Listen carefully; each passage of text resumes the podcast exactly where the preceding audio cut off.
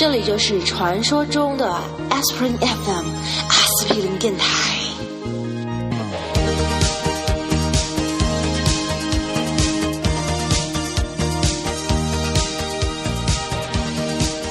大家好，欢迎收听 SPRIN F M。大家好，我是翠宝。大家好，我是脚啊趾，。今天终于放晴了，看到蓝天了，所以心情非常好。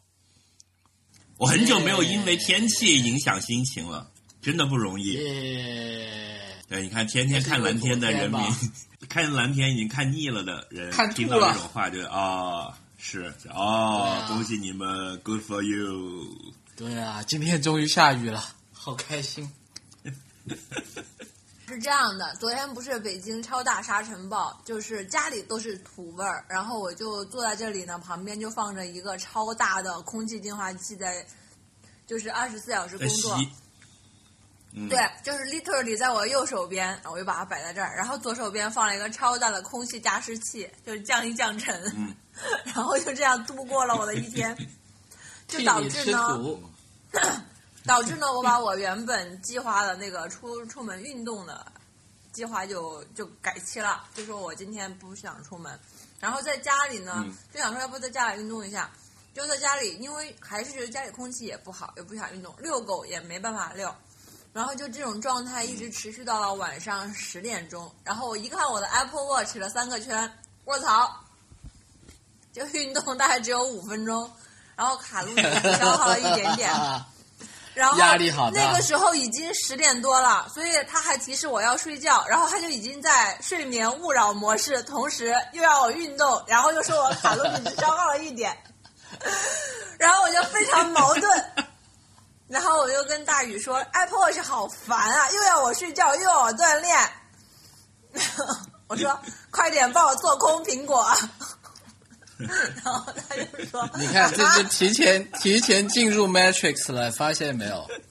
就是让你睡觉的同时，还要你你运动，不就就是那些在 Matrix 里面做电池的人嘛？就是他们一边睡觉一边一边产出。他说巴菲特也不能做空苹果啊，你知道苹果现在对呀、是你还敢吗？你还敢做空苹果，就是好好没事，我们阿司匹林有这么多粉丝，我们让我们的所有粉丝一起。Tim Cook 朝你看了过来，你说啥？不是，然后然后我你知道苹果现在多有钱吗？你你知道你我，然后他查了一下，给我看了以后，我立刻对我 Apple 我就说啊，不做空了，不做空了，我现在去睡翠觉。宝还还还好你改口了，不然可能三分钟后我们所有的手机都全部黑屏了，你都不用录音了。你用的是苹果手机对不对？对。西瓜也是对不对然后对？，然后你的手表就开始勒你，要把你勒死。对，毕竟他也知道我在哪里在哪里住，在哪里，在哪里买东西，他知道我每天所有的信息。对啊对呀、那个什么，呃，现在我不知道他还是不是这么有钱，反正有有一年，就某一年，我看了一个文章，就说讲他多么的有钱，就是他批评他 Tim Cook 说他管理不善，意思就是说他手上的现金太多了。就嗯正常来讲，你不应该留那么多现金吗？你拿去投资或者怎么样？就说他手上的现金就可以把 BAT 全部买下来了，嗯不是资产，是现金。嗯，就你想一下，你现在的流动资产有多少？就你除了他能不能分一点把我们买下来？他买买我们干啥？阿司匹林电台就少了一个在网上提倡要做空他们的声音吗？这不是我们一贯的用？钱堵住我们的嘴是吗？对啊，来，我的嘴已经准备好了，听不来。好吧，所以你就是翠宝是刚刚用上 Apple Watch，在在就大家都被堵住了嘛，陷入了沉默。所以你的那个就是你的体会是怎么样的？就是你用了几天 Apple Watch，在我安利了你这么久，你都不肯用之后，终于突然有一天就用上了。对，感感觉 Apple Watch 应该要 flop 了，就就当我们全员都开始用一个东西的时候，差不多了。这是一个，哎，不是啊，我觉得这件事情又一次体现了我们三个人每次在任何事情上面都都在不同的阶段嘛。你看，脚趾是有 Apple Watch，但是他已经不用了，就不不经常用。然后我是每天都带着的，然后翠宝又是刚用上的，就我们又处在三个阶段，一个是已经过去了，一个是还在用，一个是刚来。嗯，你的体会是怎么样的？你觉得这玩意儿？我首先首先我要说一下，就是我我是那种很喜欢买新鲜就是科技水果的人，以及水果。像那个最近嗯 DJI 出的那个也是那个手机稳定器，我觉得还蛮好用的，因为就是它现在是磁铁吸上去的，就是手机上是贴一个磁铁。然后之前那个它 DJI 出的那个 Pocket 我也买过，它已经掉了。然后我就就说这两个例子，是证明我其实是一个很喜欢买这种新科技的产产品的人。但是尤其是数码从产品，对，但是从 Apple 是从出来到一直到去年，都我完全一点都没有种草，因为我知道它的功能特别特别的单一和简单。第二就是我确实个人不喜欢戴手表，嗯、所以 所以我就就是一点点一个眼神都没有给过他，去店里都没看过，然后就可能去试一下，然后就哎呀还是不喜欢戴手表，就就完了。那为什么我今年开始想要，去年年底开始想要买的，就是因为我开始练瑜伽了，然后就没有一个东西可以 track 我的瑜伽。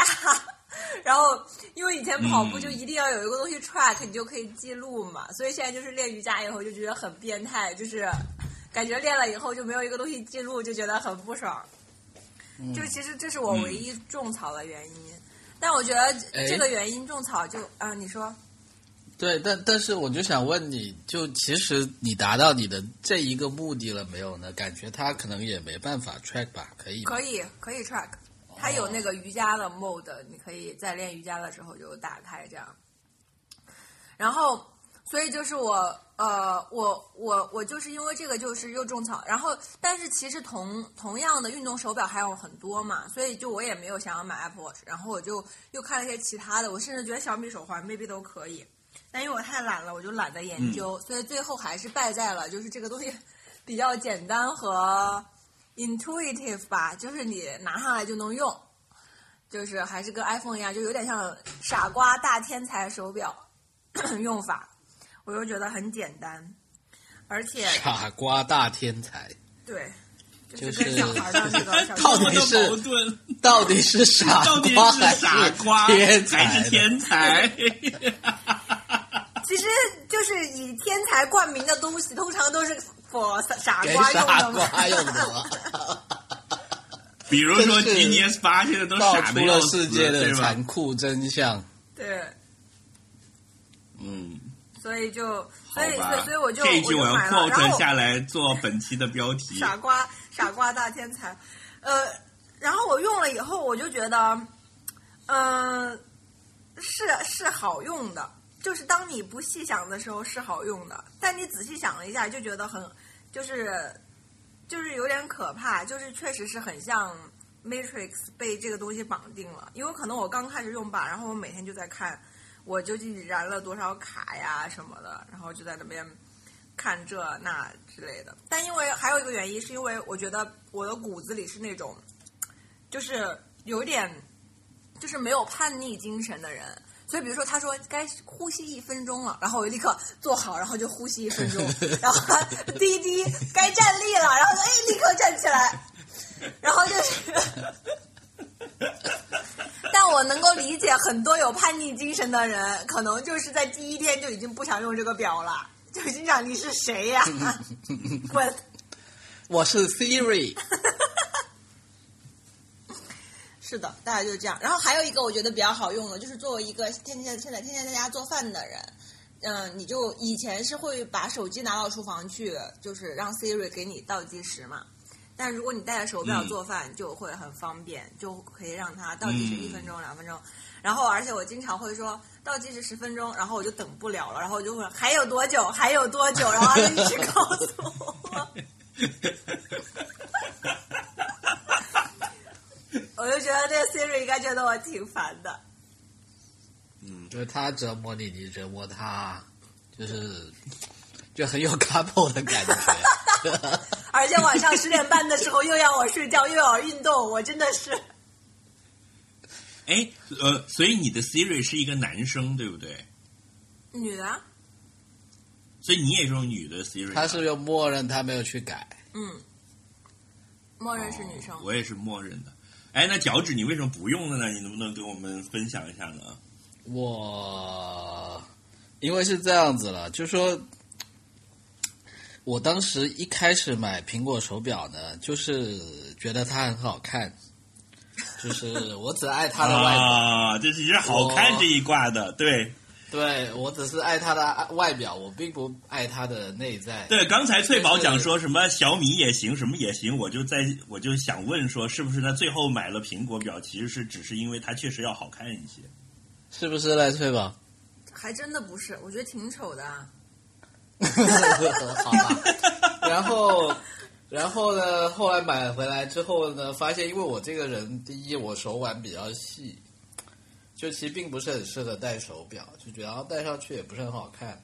然后后来到了达尔文之后呢，因为这边天气又很热，对吧？因为你戴的时间长了，那里肯定还会有汗什么的，就会不舒服。啊、对，所以我就觉得，哎呀，就就懒得戴了呗，就就就我还是一个比较懒的人了。就买那个透气的那个编织袋的是不是那个表带就好了？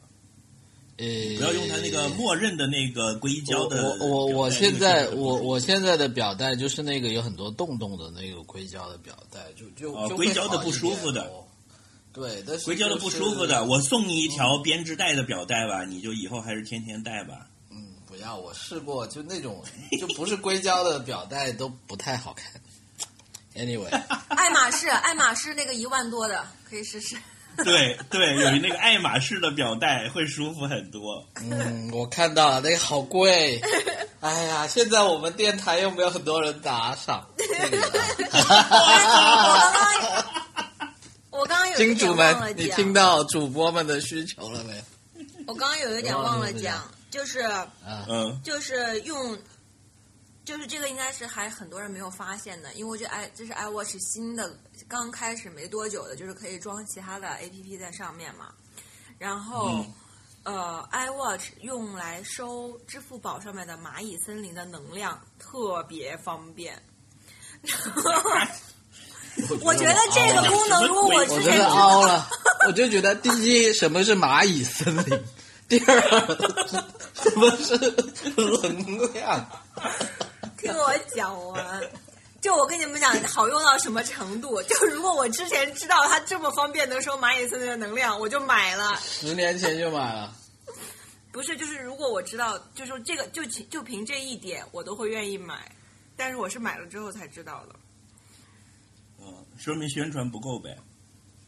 哎，就是苹果一贯的手法，它就是还是有很多隐藏，就它很多功能它，它不会大肆宣传，那你用了之后就会发现，呀，原来你这么好，就是是，而且可以实时看你自己的基金亏了多少钱。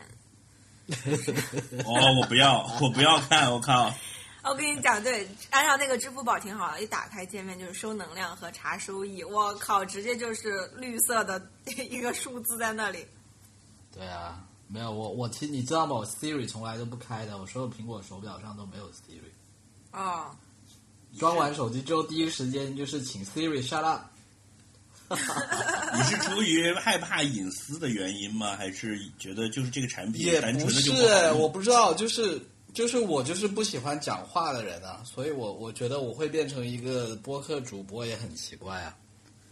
就就是我的第一选，我可以动动手的话，我肯定不会动口。嗯，就是如果你可以使个眼色，他就知道该干什么，就最好了，对吧？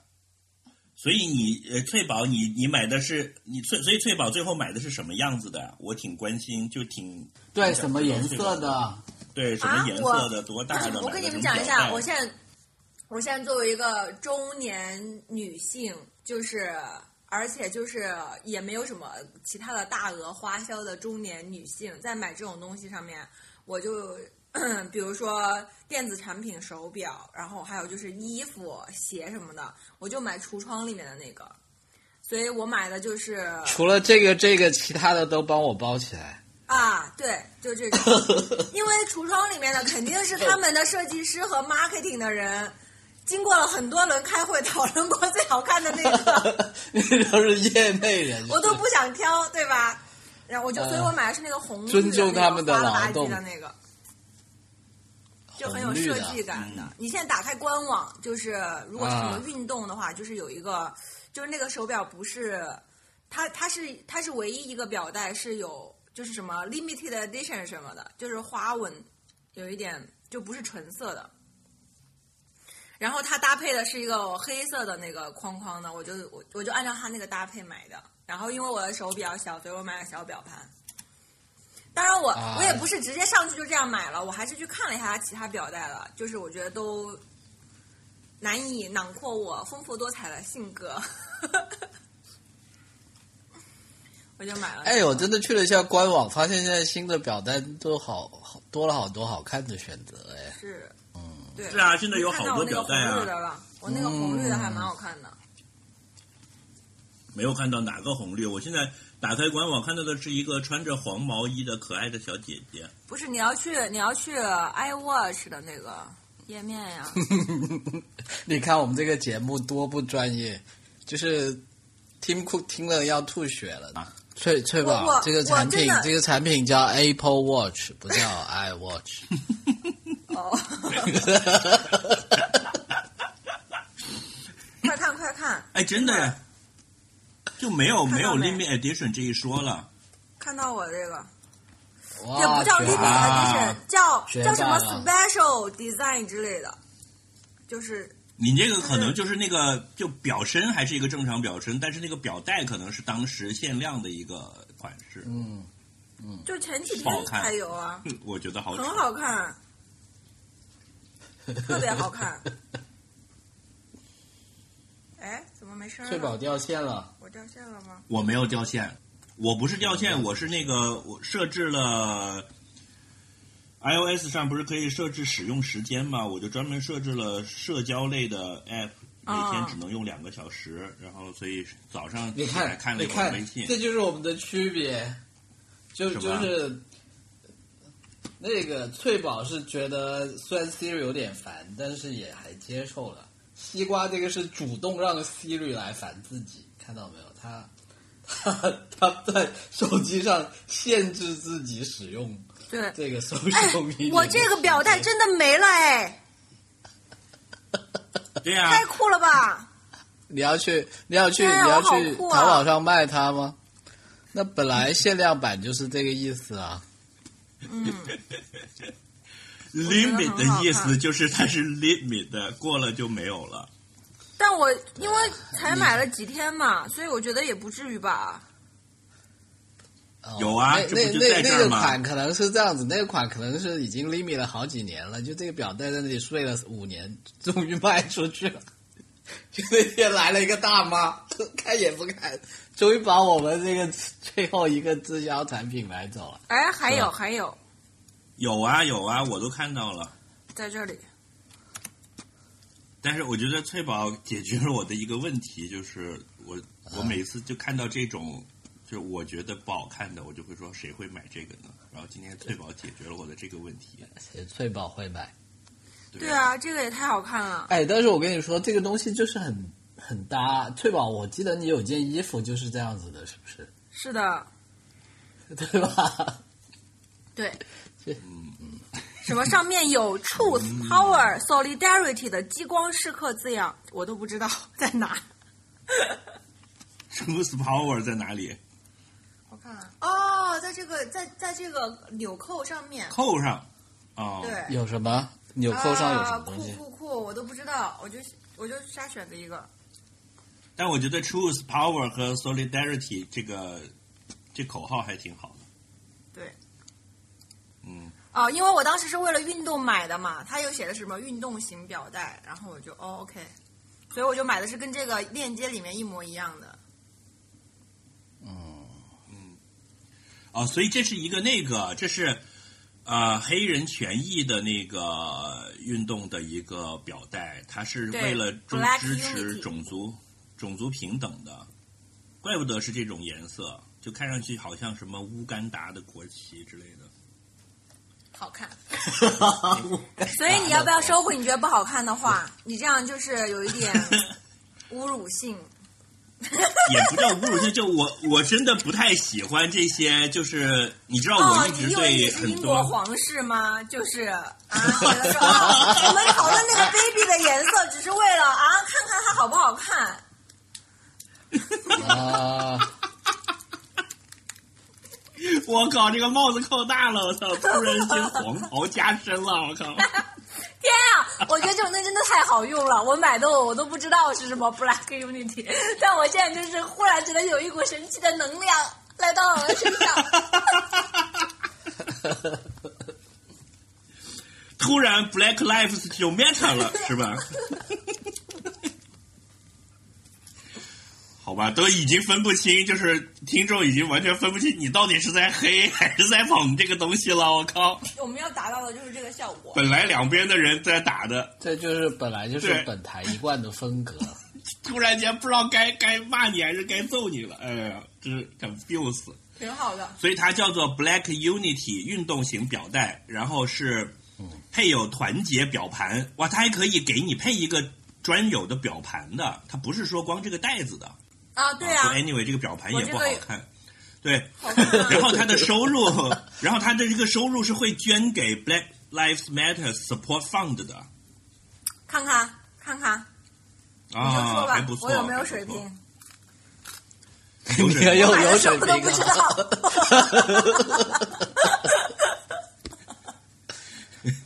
结果就是带着这个表去参加 party，人家就就突然间就被变成了什么运动领袖是吧？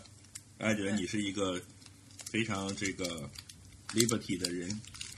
嗯，哎，但但之前那个 LGBT 的，它也有一款这样的表带，就是那个，但那个也不好看，就是一个彩虹的，对。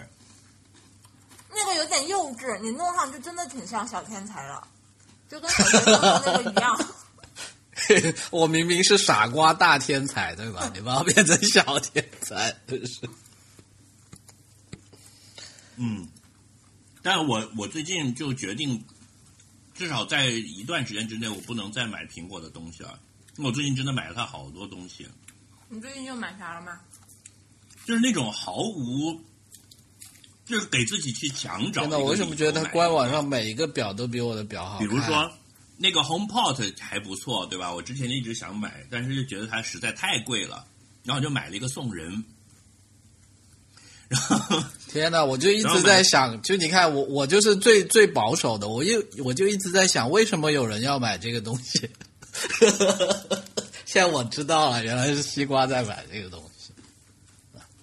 就是我买了一个送人之后呢，你拿去朋友家，说哎我送给你，然后你就当场把它 set up 好，然后马上放一首歌听一下，啊嗯，果然音质确实很不错。嗯但这样就给我带来了一个困扰，就是它音质很不错之后，就让我更加纠结了，我要不要买？因为我现在住的房子很小，那个 HomePod 呢放在我现在住的这个房子也是太大了的，然后它又很贵，嗯，就我觉得两千多块钱买一个喇叭是它它不值当的。它它没有小一点的型号吗？你你可以去哎买，你可以去买那个啊亚马逊的那个啊，就这样子除了你你不能光让红包迷 Tim Cook 一个人晚上在听你打呼啊，你得让那个那个人叫什么名字？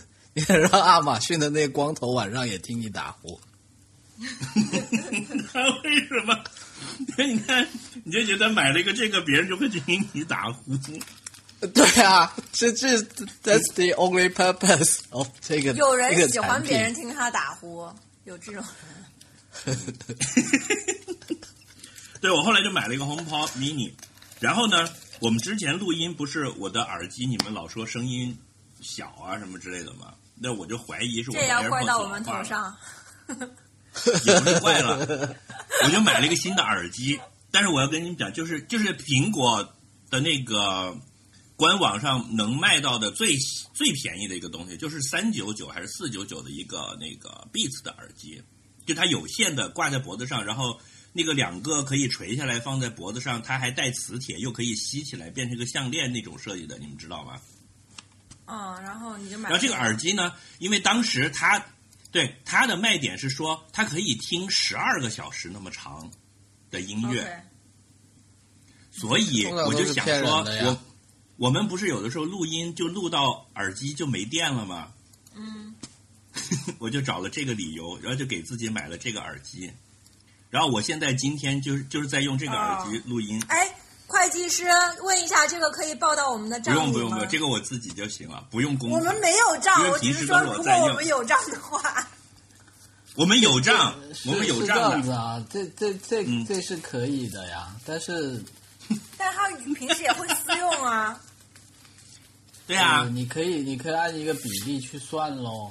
就按一个比没有啊他例吧。你像比如说，没没有是你公司的笔记本电脑都是公司给你报销一部分的。他私用的那个是 AirPod 啊，对不对？他有一个更好的私用啊，对不对？哦，嗯，有道理。哦然后你看我我把这个也不是我把这个图贴到群里嘛，你们看一下。然后这个耳机，你看看上去也很轻盈，也很小，然后它时间又很长，又又很便宜，对吧？我就买了。买了之后我就发现有一个不能忍受的功能，呃的的缺陷，嗯。就是这种这种入耳式耳机，它会有很强的听诊器效应，嗯，对啊，就是那根线在衣服上磨那个声音，你耳朵全部是听得到的。啊，所以就是你在外面一边走路一边听东西的话，就是完全就我很我特别所以这个我特别清楚，哎因为我我我觉得从十年前。十年前的时候，我买了一个耳机，然后有这个，我以为是耳机坏了，然后我就去坚持那个店里，让别人帮我把那耳机退了，然后后来我才知 那本来就是这样子啊，这产品它我们的产品无法让你满意，我们就哎，全额退款，对不对？确实不满意。嗯，哎，但是你发现苹果它原装的这个有线耳机就不会这样子。你看你是不是因为？你那个不是你为什入耳的么不用？嘛，它不是入你但但但你为什么一定要入耳呢？你就用来录节目而已啊。对啊，所以我以前就用的不入耳的，以前我用的是 AirPods 啊。但我的 AirPods 不是老了吗？也对啊，什么什么什么 AirPods 什么他什么又在乱开车什？么性行为？为什么？又在乱开车，又推背了。但我都没听到你开了什么车。对，这就是我最近买的一个不满意的、失败的东西，所以跟你们汇报一下。对，但那个 AirPods Mini，呃那个 HomePod 很开 Mini 心还不错。嗯，听到你买了哦不如意的产品，我就很开心。谁让你乱花钱啊？哎，但是但是我觉得是这样子，我我我我跟你们说一个我对这个手表失望的地方哈，嗯就是我昨天不是。就就昨天翠宝昨天晚上就很开心的发发给我说啊，因为我呃这样听众朋友是这样子的，就就我从昨周六开始又就三天前又开始每天戴手表了，因为现在我们两个的要求之下，对对对对对对对，我们现在有一个本本台有一个排行榜，就我们每天在看谁烧的卡路里多一点，就谁、谁烧的多一点。然后呢，然后呢，昨天晚上翠宝就很开心的发给了我两个啤酒的一个标记，就说啊，原来我跑步跑了二十分钟，对吧？对但是我当时看了之后就很失望，因为其实这样子，我昨天其实去健身房，我是先就对二十分钟跑步是我热身的部分，跟枯燥的部分，然后我另外在里面就就就在里面，就是为了在排行榜上争一席之地，昨天在吭哧吭哧在健身房弄了差不多一个小时，他都没有记录，他就只记录了我哎，你前面十分钟跟后面十分钟。你没有弄啊，你要选那个体能训练，然后就有有一个但是你看这这就没有达到我期望的地方。对啊，就没达到我期望的地方。我以为他很聪明啊，就我以为他对啊对啊，他不就趴在我手上吗？还要我什么都跟他说，对不对？嗯，你自己不会看吗？啊，但是这样的，就是你你如果你的心率上来的很快，就是他能够感受到你确实是在运动，他有的时候会自动记下来的。但他会不知道记什么完品类。训练，对他不会写完。对他只会记你的那个卡路里消耗，就是你就上来了，但是他不会把你记成一条锻炼。但他这他这两个要这个条目是并行的，就我做过很久的测试，就比如说我出去遛狗，我都会点上说室外呃叫什么？不行，对，室外步行。但是你知道，有的时候我拉着狗狗又在这东磨磨西逛逛，我就会站在那里看一会儿手机，所以我的心率是没有上去的。你最后会发现，我遛了狗一个小时回来，它只给我记五分钟的运动。嗯，啊、就它那个是要要两个条件实不。相瞒，实不相瞒，在买完 Apple Watch 的第二天，我就上 YouTube 上看了所有的如何能够让卡路里消耗更快的视频，然后来跟大家科普一下。首先要带 干嘛？就就首先要是这带在这就是一个 Matrix 电池，怎么样让自己发更多的电，是吧？对，首先是要戴在你的常用手上，就是如果你常用手是嗯右手，你要戴在右手上，因为你常用手就动作比你另外一只手要多。哦，对呀，我就站在左手，我靠！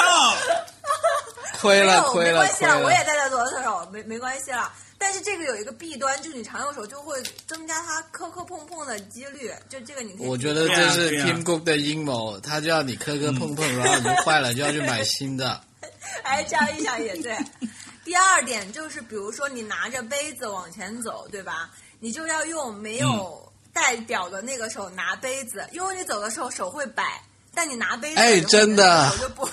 就就我昨天在跑步机上跑步的时候，就是我后来就会变成走嘛，就最后五分钟在走的时候，我平时都是手搭在那个那个，就是它有一个感应你心率的东西，跑步机我就把手放在那，让那个跑路跑步机来记录我的热量跟我的这个步数。但是我昨天戴了表之后，我就想，哎，不行，我得把让我的手摆起来。对 摆起来。对，这两个是、呃，这这两个是就是你如何增加你的日常的那个消耗。然后第三个就是呃，跑步是是消耗量最大的，就是肯定是、嗯这个肯定跟实际是否消耗大不大也肯定是有关系，有一定的关联性啊。但是跑步跟你跳舞、骑自行车那些其他相比是是最大的。然后就它的公式设置会大一些。啊，对对对对对，Hit 也还不错，就是但是 Hit 那个它可能会记你的心率什么的。然后我还可以推荐一个我觉得不比较好用的 App，叫 Zones，Z O N E S，就是、嗯这个它是就是跟你的 Apple Watch 的那个体能训练那个是挂钩的，然后你就可以嗯看见自己、自己的那个呃呃，在某个活动过程中心率的变化图。这个有一个、这个有一个什么好玩的地方呢？就是它等于是有一个图图纸帮你弄嘛。这个我我发现最好玩的地方是，等一下我发给你们。我觉得最好玩的是，我发现为什么就是阿斯汤加的从心率的角度的一个妙处，就是因为我不是喜练瑜伽喜欢练阿斯汤加吗？就是阿斯汤加它是一套像体操一样的东西，就是你练的那个节奏都是一样的。然后我练了几次，嗯发现它的那个心率的变化也是一模一样的，因为它的动作的安排是那样嘛。所以就是一个有起有伏，有起有伏，然后在尾声的时候达到一个最高心率，然后只有一点点能够达到就是一百五，然后接下来有很快的让你降下去，然后就是这个是我做其他的运动都没有的，就其他运动都没有这种规律。然后我又觉得啊，它可能真的是在某种意义上确实是有一种养生的吧，因为我觉得其他的运动好像就没有这种，然后我就觉得很神奇。我觉得那个 Zones 这个这个 A P P 挺好的，推荐给你们。我最喜欢的是那个你们运动了之后，就是运动结束了，他就会发一个消息给我，就是说脚趾晨刚刚啊，真的吗？结束了结束了一个运动，然后我就可以回一个消息给你，然后那个回的消息里面呢，前三那个啤酒就是我发给你的脚趾。对，就是一些垃圾话，天呐你，知道吧？太恐怖了！它是一些固定的 trash talk，就比如说什么，你你跑步了吗？你有一个记录了一个十五分钟的跑步给我，然后我就回复给你。末日的第一条就是你没赶上公交车吗？这样，然后我就觉得，而且他那个话是有好多条的，就你每一次会针对你不同的那个是有的选。我就觉得苹果是不是有一个这样的职位，是专门来写垃圾话的人？应该是有。我觉得我挺适合干这个的。多损啊你！我 多损害！我就觉得这个这个岗位我可以胜任了，而且是最近不是都在找工作嘛，然后有一些工作你又觉得不想做，然后我觉得 这个就真正我有 passion，有 passion 愿意去做的，就是这个多损呐的工作，就是不停的损人，让朋友们之间互相损来损去。嗯嗯，哎，我想问你们，这个没有很可怕啊？啊？为什么你就觉得很可怕呢？因为你是跟我先建立了一个 battle 的关系，我才会回给你的。如如没有不是这种关系，的话，好友就可以，好友就可以。是吧？嗯，哦当然他好友是这样的，就是你可以选择不不再通知，不让他但是知道。对，不是，呃，对对对，你可以选择就是。可以选择不不不收到对方的通知，也可以选择不让对方看到我的记录，健身记录。嗯，对。他有一些真的损的挺有意思的，就是比如说什么鼓掌鼓掌，然后后面是一个恐龙的那个 emoji，就是你知道霸王龙是鼓不了掌的，因为两只手太短。嗯嗯，就还挺好笑的，哎有一些比较有意思吧。洗澡，你们洗澡的时候会带它吗？不带啊。我这个我也查过了，在第一天就是跟那个嗯查那，呃，可 淋淋浴游泳可以带，但是如果你要会有洗发精、沐浴巾那些，会容易伤到它表面那些防水膜，所以就是那种哦，这样子啊。是哦，好吧。我真是一个专家。你对啊，因为你不就洗澡那半个小时的那个热量就没有记录嘛？不就很亏？洗头那个对吧？对啊，而且而且你在洗头的时候，可能一直哒哒哒哒哒，就就你可以点一个室内跑步，然后就开始洗头。你这样，我以后都不相信你是在跑步了。嗯，挺好的，我觉得这个里面还有一个观念上的改变啊，就是因为啊、当然，我觉得现在我们作为一个电台节目讲这种就已经有点老土了。这不是十年前的节目吗？十年前就第一代苹果手表的节目。是，呃，但其实确实对我有一个提醒，就是你费劲巴拉的准备半天去健身房运动，真的还不如你每天就是抽见缝插针的运动五分钟有用。就这个还是觉得挺好的。哎，你说这个有用，你是指真的对身体有用，还是说对这个手表的排行榜有用？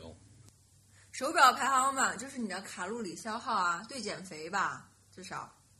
但但但是我跟你说哈，还还有一个好处我没有跟你们大家说，就是为什么在在前几天我就这么轻易，这么轻易的被你们说服又戴手表了，就就是这样子的，就是我发现有一个很，就是我最近不是在玩那个玩那个 Pokemon Go 嘛，然后呢，就让我更加清楚的发现了这些 IT 公司的阴谋，就是你看哈。就就以前像苹果手表让你记步数，微信让你记步数，就是都是打着让你变得更健康的旗号嘛，所以就欣然接受了。但但你知道我在玩 Pokemon Go，它也是接，就是它也是想尽各种办法让你把所有的这些权限给他。为什么？就是说，就就就就我简单跟你们说一下背景，就是这个 Pokemon Go 里面的你你抓了这些小动物之后，你不是要让让它升级什么的吗？那那这里面升级要用的一些就是 candies，就就就是你你每一种不同的 Pokemon 它有不同的糖果，然后这个糖果的数量是很要很多的，要一百多个什么的。然后呢，你获得糖果有两种途径，一种呢就是你可以去抓抓越多的同一种类的 Pokemon，你的糖果就越多。但还有一种呢，就是你可以把这个 Pokemon 列成你的好友，然后呢。你用你的步数，就是说用你的步行啊距离，譬如说你你这个是稀有的 Pokemon，你要走二十公里，你可以有一颗糖。然后这个是常见的 Pokemon，你就走三公里、五公里就可以有一颗糖。然后呢，他就会鼓励你，你本来就说，可能像我玩游戏，我都只是说在打开它的时候，我才会把这个什么运动的啊地理位置啊这些权限给他嘛。那他就会诱惑你，就说，哎，你把你所有这些，你在不玩我的时候，把你手机所有这些信息都给我，这样子你就平行平时你在走路啊，在什么的时候，你也在赚这个 candy 了，对吧？然后呢，它还有一个就是说，你除了抓这些小动物，它还有很多时候你就会捡到一些蛋，然后你这些蛋也可以去孵孵化一些很好的小动物。那你去孵化呢，也是要用这个距离的。就他就是想尽办法让你说啊，你就把你的这些呃嗯 background，就是你不不玩我的时候，也把你所有这些什么精确的地理位置啊，把你的步数啊，这些什么鬼都给我权限，这样他就可以奖励你很多虚拟的东西。嗯，然后我就觉得说，哎呀，为什么大家都这么关心我？就是觉得就是这种我们中国人说的老话叫“无事献殷勤，非奸即盗”，就为什么这些人他这么关心你在哪里做了多少运动？嗯，所以我就觉得很恐怖。我就是这一一个这么心里很阴暗的人。我我觉得是很恐怖，但是我现在放，现在我更放开了，就是我觉得他们要这些大数据，并不是针对我个人的，而是就是是针对整个 mankind，所以我就想说，那就没关系。要死一起死，对对对，是吧就吃亏的不会是我一个人。嗯，好像也有点道理。蓝潮，对，对我我觉得这个这个事儿是特别有意思，就是 啥啥，我意思什么？别乱说，一会儿又被封了。所以这么多年以来，你们买过的所有的苹果的产品里面，你最喜欢哪一个和最讨厌哪一个？就你觉得最傻逼、最傻逼的苹果产品是什么？嗯，i 呃 MacBook 吧，我觉得。为什么呢？你这傻逼刚想说我刚想说，我最喜欢的就是 MacBook。不是，你都不知道，我知道，我就是我说之前还想了零点一秒呢，还有一点顾及听众的感受的。但是我心想，确实是 MacBook，、没什没有为什么啊，嗯，MacBook 怎么因为不是啊，就是因为我不会用嘛，所以它不就是一个笔记本电脑吗？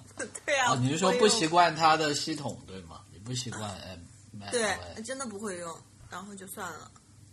嗯，不过你这么一说呢，我觉得它也确实有很讨厌的地方，就是就是它有很多软件用不了，就就它不是说你不习惯的问题，就是它有很多功能是不让，就是根本就不开放给你的。嗯，就就是像我以前会经常用那些什么叫叫 email 那些软件去网上下一些很难找的电影嘛，就那种 P to P，、嗯但那个基本上都是盗版的嘛，然后就是有很多法律问题嘛。然后苹苹果就是它根本好像就是那个端口还是那个底层，它就不开放给你的，就是用不了这个功能。啊，真的吗？对对对，就它的个它虽然没 email 没有出 Mac 版，但是有 Mac 的类似的东西给你用，但是也都不好用，对哦，就就后导致我一直在用迅雷。然后，然后我是当然，然后后来我是因为一些其他原因，我在我的 MacBook 上是装了一个 Windows 的模拟器，然后跑到里面的 Windows 去装这些软件就可以用了，就反正就是很奇怪，就它它就是本身系统就这样，你都还觉得 MacBook 是最好用的？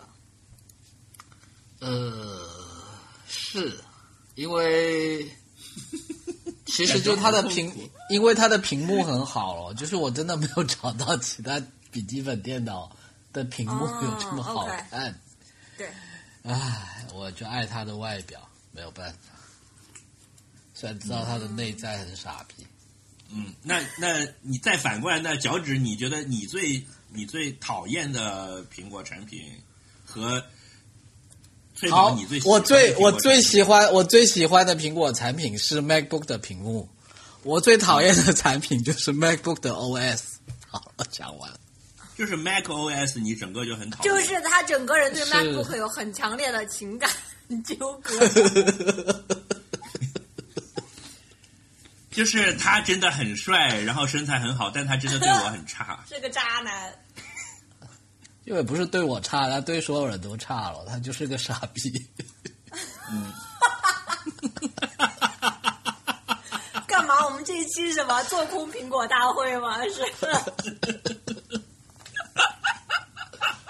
我本来没有想到，本来就想聊一下 Apple Watch 的，既然你们对苹果这么多怨念，就来讲一下嘛。因为你知道我是就是多年苹果粉嘛，嗯，是。对吧？我大概从零三年、零四年开始，就每年都会看那个乔布斯的演讲的。我我我现在我最近最喜欢的就是 iPad 加上我的懒人卧床支架，然后嗯。就是可以 躺在，麻烦把那个广告图放在我们的那个介绍里面，就是躺在枕头上，就上一期这个脚趾跟大家介绍了站立办公，这一期我们要跟大家介绍 这个平躺娱乐，平躺式娱乐啊。天哪，这个才不只是平躺，还可以侧卧，那个真的很很、嗯很好，很好。就是、嗯怎么说呢？最近就是让我如沐春风。哎，其其实我觉得真的很有这个需求，因为我现在有时候经常晚上就是因为睡得早嘛，嗯躺下了之后呢，又觉得说，哎，我得看看这个我得看看那个，我得看看什么，看一下股票行情，哎，看看这个社交媒体上有没有人在说这个话题，然后我就会掏出手机，用我的右手这样嗯，架着看看看，然后有时候你知道会不知不觉看了一个小时，然后我手都麻了。是啊。就，是我的右手都麻了，然后呃右手小小小手指也变得非常的这个有力，就是因为都是用小，因为你要抠住那个手机嘛。对，呃，所以我觉证得明你这个那他 Matrix 的母体不够舒适。你应该学习我，把它弄得舒适一点。我的 iPad 是一直放在床头柜上的，就它变成了我的床头家具。嗯，是啊，嗯，就以前买的时候是信誓旦旦说我要拿它办公啊什么之类的。哎，但是话说回来，你最讨厌的是 Mac，然后最喜欢的是 iPad，但其实 iPad 是一个功能被限制了的 Mac，是、呃，不是啊。而你讨厌 Mac 的理由是它限制了你的功能。不是那是我的理由了，最早的理由是它不是不会会用啊而已，就是就它不够直觉，对不够 user friendly。对，我觉得 iPad 就很直觉啊，然后它其实是很多东西做不了的。嗯，就我任何在电脑上完成的事情，我都不会想要去 iPad 上嗯完成。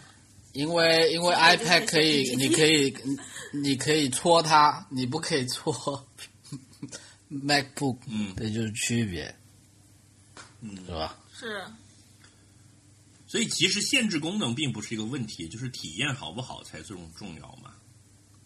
对啊，就你对对你拿到得得得会用嘛。但是某种意义上，是不是 iPad 是一个更加对你更差的渣男？但是它强化了那些，只是你对它啊的期待本身就没有那么高了而已。那如果你这样讲的话，就是因为你觉得他就是一只鸭，所以你不会要他像男朋友那样对你付出。对我，我就是这个意思。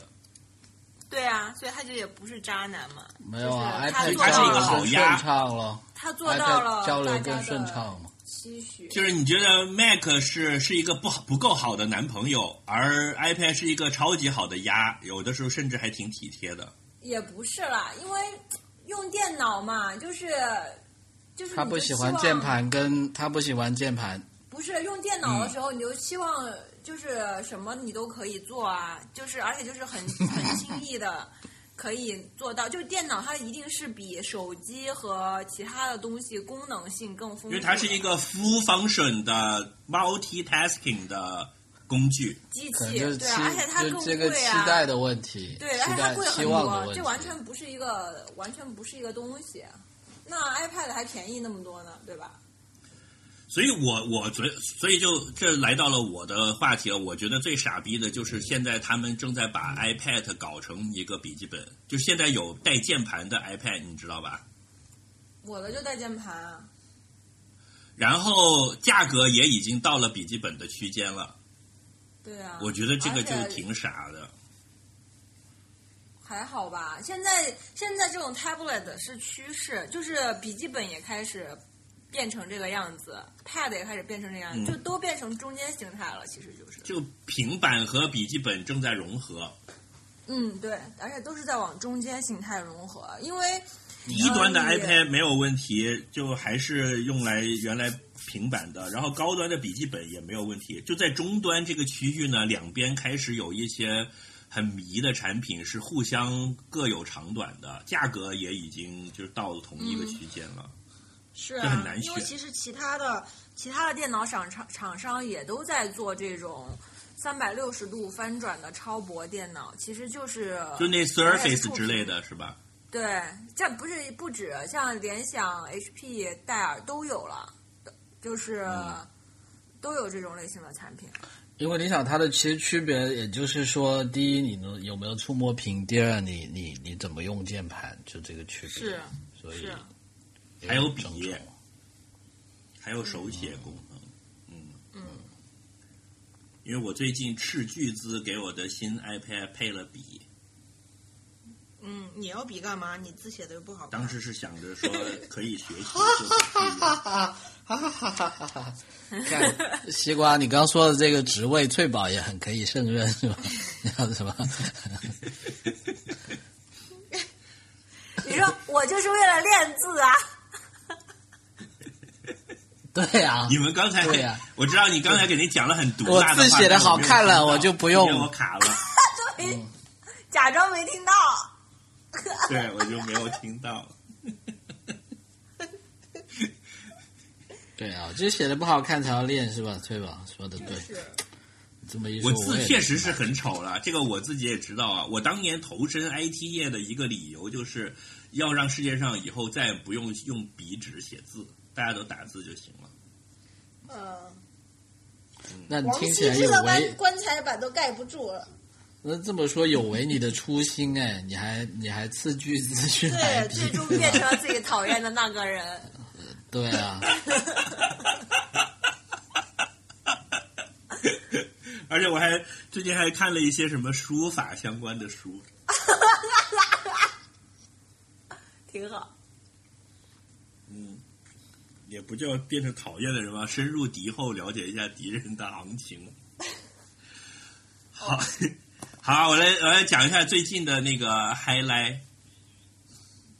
来吧啊，对啊，你不是说准备了很多推荐吗？来进入推荐环节，就听起来我们也不打算推荐苹果了，是吧？所以对，所以所以呃，Apple Watch 你们会推荐朋友买吗？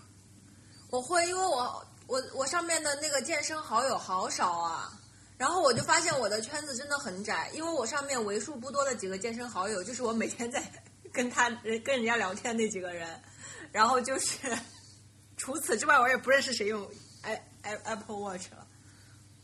啊，我希望觉得还是可以推荐，我觉得还可以推荐。就它还是有一个优点，我觉得我忘了说的，就是说，它它就是说，你从表，它在表界里面哈，你要不要跟其他 IT 产品去比？就是你跟其他去表去比，它有一个很大的好处，就是它是可以无线充电的表。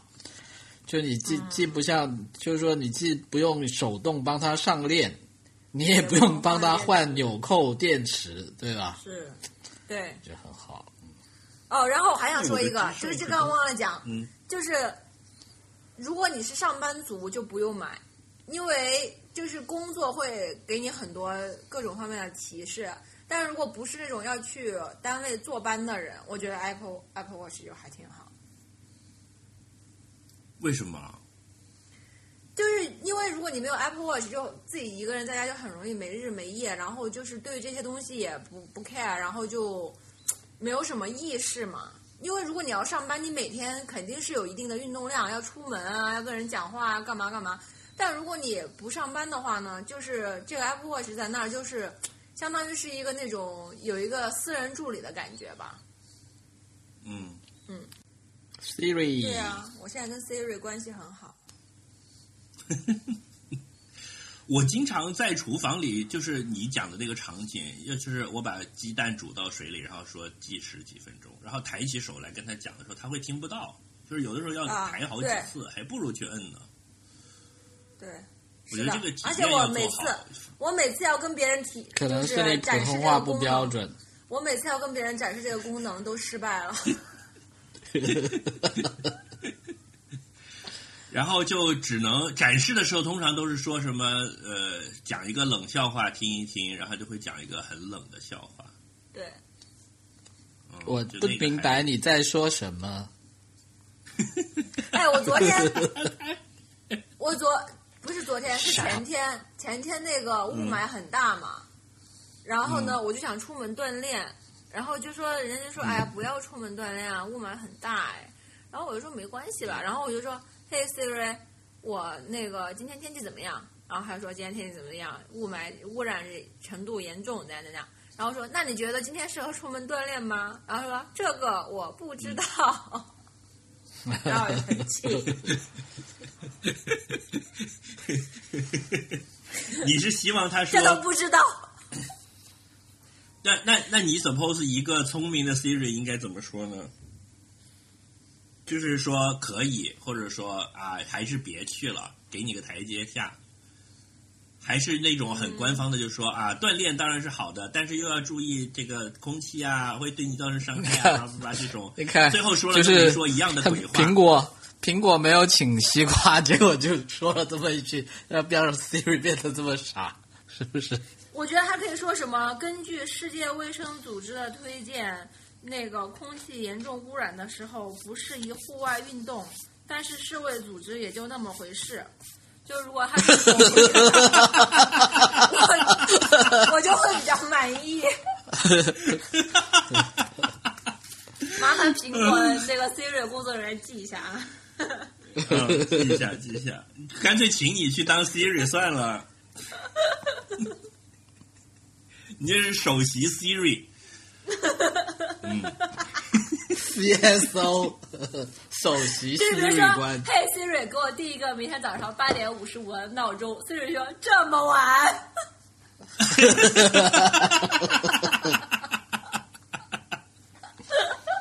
对呀、就是说，如果你可以选择一个阴阳怪气的 Siri 的话，我觉得我们三个都有机会去苹果工作。我们是首席阴阳怪气官，对，就是说哟，就是说 Siri 定一个明天早上八点的的闹钟。哟，这么早就起来呀？就 这种，我觉得是很合适的。嗯好了好了，推荐最近的。好好来，好，我来我来讲推荐哈。我最近看了几本很有意思的书，我要推荐给你们。就是首先一个是东京风格，你知道我都都在看，呃，就是又一本跟日本相关的今日今日的日常，，今日我我不是今日，我真的不是今日，我是打入敌人内部，对，深入敌后，从后面搞他们。东京风格这本书呢，是一个叫都筑响一的人在九几年就推出的一本摄影写真集，是他的处女作。对，这个人现在已经是著名的摄影师和这个什么杂志编辑了，但这是他的第一本书。他就是专门到东京去跑到那些公寓啊什么，就去拍人家家里的样子，所以叫东京风格。然后呢，他的卷首语是这么讲的，就是说外国人所知道的美丽的日本，就是老是要讲这些什么物哀呀、什么一个庭院啊、禅寺啊，其实跟我们日常生活在东京的日本人根本没有关系。我们的家里是脏兮兮、乱糟糟的，所以要让大家看到真正的东京的风格。所以他拍的都是那些什么二十平米的一个小房子，然后里面从天花板到地板全部堆满了漫画书，就这种。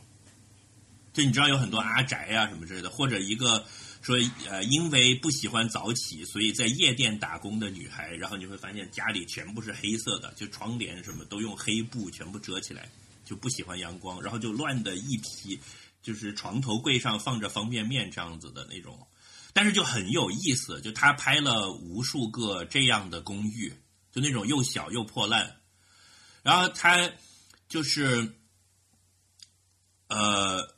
每一个呢，它旁边都配了一个大概几十个字的解释，就特别的有意思。呃，有一个让我觉得我很喜欢的观念，就是说，在外国人看来，觉得是非常穷，甚至像贫民窟一样的生活。但是实际上呢，它又很奢侈。比如说，那个房间只有五平米，但你去看，它会有几百张唱片，而且有很贵的音响。比如说，他耳机很贵，他为了不吵到邻居，他买了一个很贵的耳机，可以晚上在那里。听歌什么的，就是，呃，他就在这个里面提出了一个一点奢侈的概念，就是这个人他有自己的非常喜欢的爱好，所以他把所有的钱都投入在这个事情上面，对，然后其他的方面他就不 care，所以在这个领域里面，他可能很贵的东西他都买，所以就是说，呃，我自己看下来的一种感觉就是说，你可以按照自己喜欢的方式去生活，是是不用担心的，是没有错的。这一点就对我来说是一种安慰吧，就是因为你知道我也住很小，我家里也很乱，然后在传统意义上，你这么大岁数了，你还不去什么结婚生小孩，买个大房子，正经上班，有房有车，然后你再钻在自己的一个小窟窿里面，好像是是是不对的。那这个这本书给我带来的安慰就是说啊，原来世界上还有很多人也在这样的生活着，嗯，这个没有问题，嗯。然后他讲了一个，就是东京跟，就是他指的外国人是当时九十年代经常喜欢去东京的那些老外们啊，就是说，看上去好像很脏、很乱、很差的居住环境，但是实际上有一些东西，就是我们生活在这里却很幸福，因为呃，因为我是夜猫子，所以采光不好我也不 care，然后呢。虽然很穷、很小、很破，但是女孩子自己也可以住，然后可以半夜穿着一件睡衣下披一件外套就下楼去买烟，因为所有的东西就放在便利店就好了。那个便利店就相当于我的冰箱，我我走过我家楼下的这个街道呢，就像走过我的客厅一样了。所以那个房间只是我的睡房。它在这样就是。又丰富多彩又安全，然后又触手可及的便利，它提供了一整套，相当于是一种庇护的系统。对于这种各种各样的怪咖们，它是给大家提供了庇护。我觉得这个是挺对，inspiring。就是我为什么喜欢生活在大城市，我从来不喜欢去住那种什么郊区的豪宅，好像其实就是因为这个原因，挺好的。嗯，想搬去日本吗？不想，但是看这本书我觉得很有意思。就我也已经从这种生活毕业了，但是好像之前确实也没有一个去报道这种生活的一个书。比如说你在杂志上的这种所谓的家居啊，或者说跟大家宣扬健康生活的这种杂志，都是那种窗明几净，然后宽敞的客厅，你去怎么布置它？好像没有人去宣扬这种。漫画书从地板堆到天花板的生活，但实际上却有很多人在过这种生活。嗯，对，嗯，我我中间有一天就陷入了跟消费主义狂潮的战斗，就是我不知道为什么特别想买一个新相机，想买什么？就是那种你理智上知道自己完全不需要这个东西，但是相机啊。就我明明知道我完全不需要这个东西，我买回来根本没有任何的用处。我也因为我有好几个相机了，我也不会再能买了这个相机就能拍出多好的照片。但是就是特别想买，然后就连夜刷淘宝、看京东，然后看各种各样的评测视频，然后看了一通宵，一直看到早上。然后呢？你们有过这种时候吗？然后我就一直在跟他对抗，就是就反复的扭扭扭，最后就是我还是打赢了这个战争。我只买了一个三百块钱的相机。你不是开始买了吗？但我没有去买那个几万块钱的相机，我就只买了一个三百块的，就偃旗息鼓了。对，就相当于本质是一样，付出了少少的，就你说的打赢就是一定要完胜是吧？当然啊，嗯，那你你你有试过被卷入类似的情境中吗？然后你们是怎么有啊，我的购物车里面就是经常有很多东西，然后过了两天以后，我就又把那些购物车里的东西都删掉了。这是我以前的做法嘛，就是不要当场给钱，就先把它放进购物车。对我遇到这种情况，我都是先加到购物车，就嗯，就是觉得一定会买嘛。如果就冷静一下。对啊，我买 Apple Watch 也是啊，我觉得我好像去年半年前就中跟你们说我想买，然后我就一直没买。就是用时间去战胜它。对，或者是你确实就真的需要，现在买了，至少 at least 现在还没有打脸，现在还在天天用。在在你想笑什么，西瓜西瓜坚持了一个晚上买了，你是坚持了一年买了，那到底是谁赢了呢？哇，如果西瓜，如果西瓜因为这个相，如果一西瓜因为这个相机成为了那个就是开始又搞了很多摄影就可以啊。去马格南工作了，嗯就是如果你就是这个东西，还是看你需不需要嘛，就是你有没有真的用它。当然啦，现我有在就是用有用。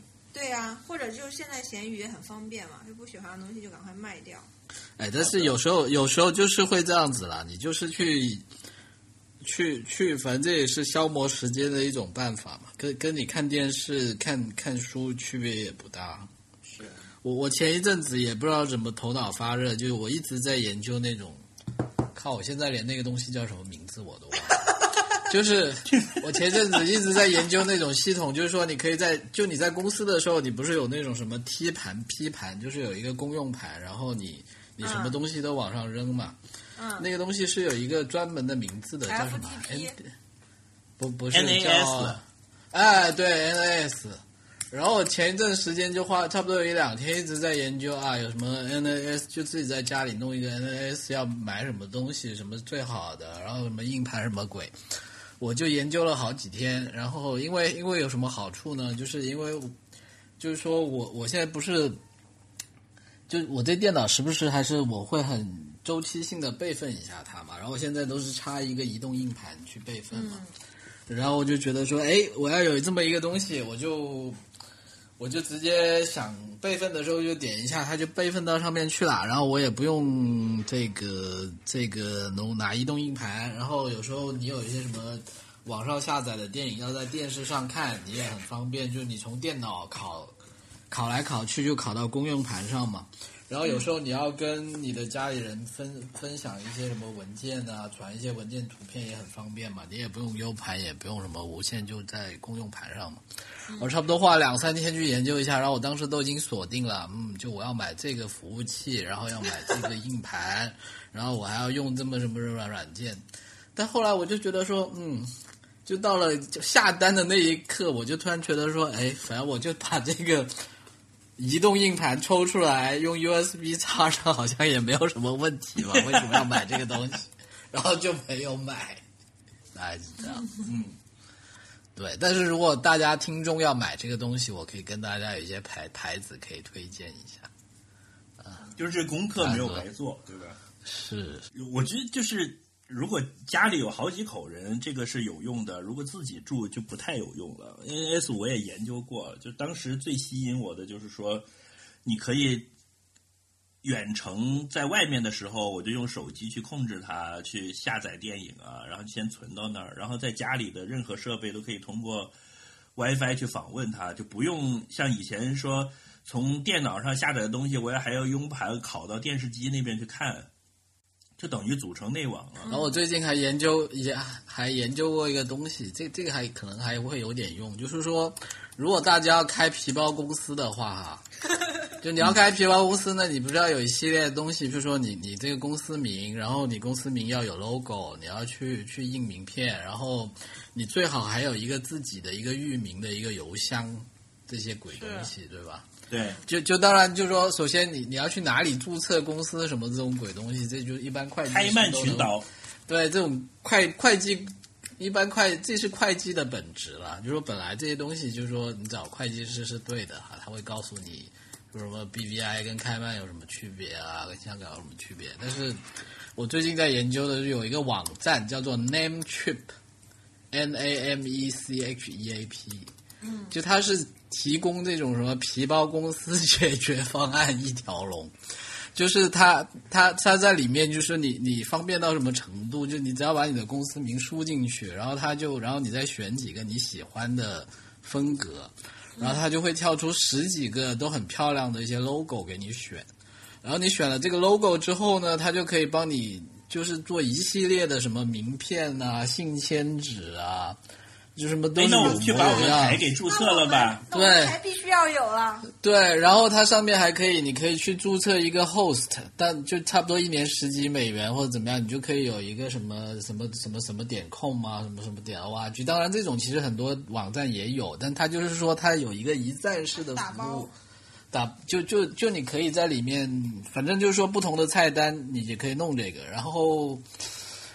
然后我，然后还有什么 email 服务，就是有那种什么啊，我们就可以在上面设什么脚趾阿司匹林 fn 点 com 啊，这些什么鬼东西。那当然你，你选不同的东西，它有不同的价格哈，但它反正就是很方便。就是说，如果你是像我以前有时候还要时不时啊，你去研究一下什么域名服务器哪一个好，什么邮箱服务器哪一个好，它这个就是都开始开皮包公司了吗？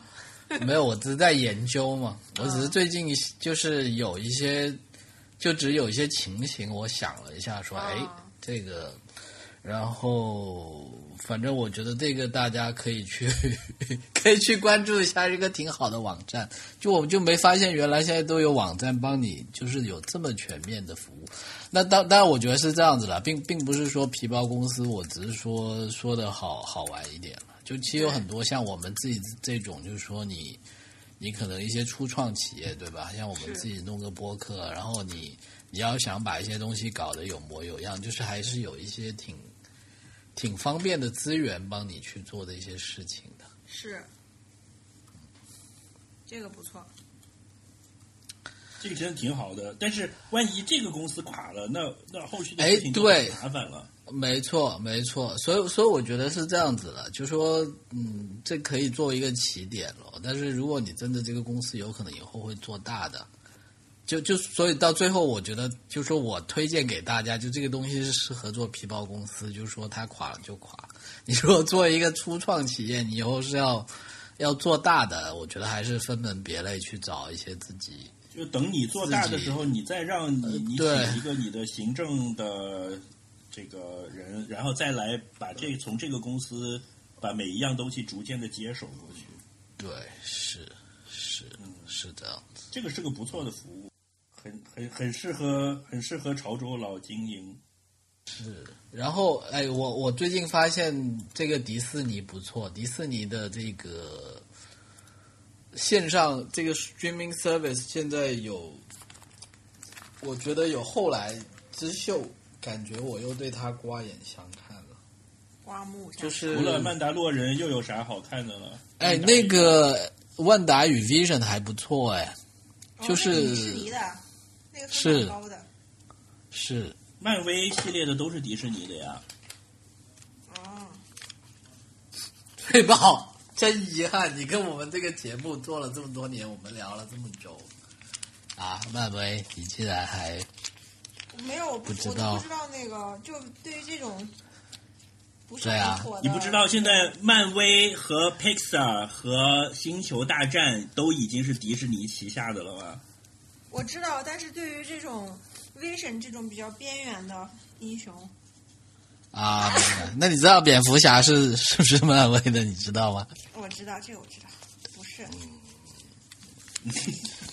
哎，Wanda Vision，我觉得它比较好，就是说，就现在这些超英片，就它在形式上又是很有创新，就就我觉得还还还挺喜欢。就当然故事上，反正说来说去，漫威都是说那些东西了。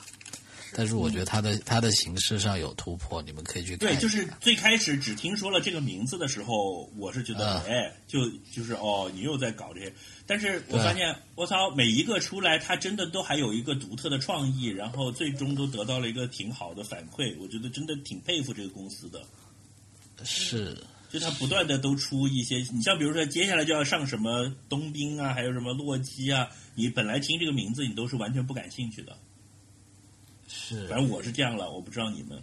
嗯，然然后他还有一个很好，就是因为他之前不是在上面放的都是他自己的那些东西嘛，就都是那个啊、哎，我我先把《Wanda Vision》说完吧。我觉得第一，它它形式上有一个突破，就就它第一集呢，你去看的时候，你以为你在看一个黑白的 sitcom，嗯就就觉得其实有点失望。但是你要看到后面，就发现这个剧情走向之后，并不是那么一回事。但是我觉得觉得就是说，它在形式上有一个创新，因为因为这应该是漫威的第一啊、也不是哈，只是说它在迪士尼家下面的第一部电视剧，对不对？应该以前也拍过电视剧，但是它就是所以它它这个在形式上漫威宇宙在那个嗯 Avenger 终结了以后，进入新阶段，大家都还比较担心它搞得好不好。然后现在这个算是第一炮吧，然后反馈是非常不错的。对，它它是这样子，它的形式上呢，它有一个对电视剧这种形式本身有一个致敬在里面，就是你整个整个片看下来，就是说。它里面有有一个很重要的线索，就是说电视剧或者是情景喜剧本身这种艺术形式，它把它已经放成就从一个形式上升华到就它剧情里面的一个情感线索，这么一个地位了。就就我觉得这个还是挺有意思的。就它的第一部迪士尼家的这个电视剧，它它就特特意去致敬了这种电视剧的形式。而且就说变成是这样子，因为它它要要有这么一个剧情的线索呢，在电影里面其实又很难去做的。就就它啊整一个剧情的话，你如果放在电影的那个长度里面呢，就也能说得清楚，但是你就会觉得，呃，没没有办法达到它的这个效果。就它里面是埋了一些梗，是就是它埋的一些梗是只有你在看电视的时候，你会觉得这个梗很很好。嗯，是这样子，所以我就觉得还一共有多少集啊？你这么你这么一说，搞得我有点想看，但是我又没那么多时间。七八集吧，并不是太长，七八集，七八集你可能一集是我我觉得一个小时？呃，一开始是半个小时，但是后来会越来越长。就就他这个剧剧挺挺有意思的，很形式上有很多新意，你去看一下就知道了。就他还是埋了一些很多埋了很多新鲜的梗和意思在里面。然后另外就是他们又加了，差不多在上个月吧，迪士尼是加了一个新的服务叫 Star，就是说它除了它原先它迪士尼的自制剧，它现在买了很多，把很多其他公司买过来。它因为可能是因为福克斯吧，他把很多那些像他买了一些很多很经典的老剧，就是什么《绝望主妇》啊，什么《越狱》啊，然后包括什么全系列的异形的电影啊，什么都放到那个 Stars 上了，就一下子它的那个片库就多了很多。嗯嗯，就就它有一点跟跟 Netflix 有一点反过来，就 Netflix 它以前不都是播别人的剧嘛，播别人的剧，然后就后来就这几年一直说我不要被别人牵着鼻子走，我要我要做我自己的自制剧嘛，对吧？这是 Netflix 的路嘛。但但其实迪士尼它一开始它不都在播他自己的剧嘛，然后他现在就就反过来，他去买了一些很多外别人的，但是又收视会比较有保障的这些剧，就一下子你就觉得内容丰富了很多。就就我以前是觉得它跟 Netflix 怎么比，可能有点太太后来了，但现在我觉得它还是搞得挺好的，所以我觉得也也可以留意一下。是强大，它是五大毕竟还是迪士尼爸爸，是吧？对，Netflix 是望想要跻身进好莱坞的五大，嗯，迪士尼是现在是五大的最大，就是班班上的那个新转学来的小同学成绩上升很快，和一直都是成绩最好的学霸之间的区别。好了，这就是我最近的推荐。我最近呃一个月做的最大的成就就是去我父母家帮他们把整个家收拾了一遍，然后通过我的父母的家管窥一报，觉得现在中国应该有很多家庭都在忍受，都是这个需要搞这个消费主义灾后重建，因为就是 什么叫消费主义灾后重建？就是因为我这次回家是临时，就是回趟家嘛，所以以前是都是我父母就是呃知道，比如说过几个星期要回来了，所以他们家里都会收拾的特别整齐干净嘛。这次我临时回家呢，家里也还是挺干净的，但是呢，就是我我们家就面积还挺大，但是整个就像服装展销会，就是除了衣柜之外，外面大概有四五个那种大的架子，上面挂满了衣服，然后。我就说这是在北京来的领导突击检查，发现了地方的一些问题。对，然后我就发现一个问题，就是因为我们父母那辈，其实我觉得我们这一辈也稍微有一点，但因为现在就是反消费主义的声音比较多嘛，就大概也大概都知道，但是他们其实确实没有概念。就是我帮他们收拾的时候呢，就是他我我父母他们的很多观点就跟我以前的观点是一样的，比如说什么东西很贵啊，然后就是所以一直还很好，所以不要扔啊，然后就是这这种观点我都不说了哈，但就是，嗯、就是因为它东西太多了，然后我还有一个发现就是，其实最近几年，最近三四年吧，我跟我父母出去旅游或干嘛，就以前他们还是挺爱买东西的，就是买衣服呀，买一些奢侈品什么的。最近几年不买了，然后我就以为是他们受，我就一直以为是他们受到了这个反消费主义的教育，然后就不愿意买了。我这次才发现，他们不愿意买的原真正原因是因为家里实在放不下了。可以买个大房子对，来放。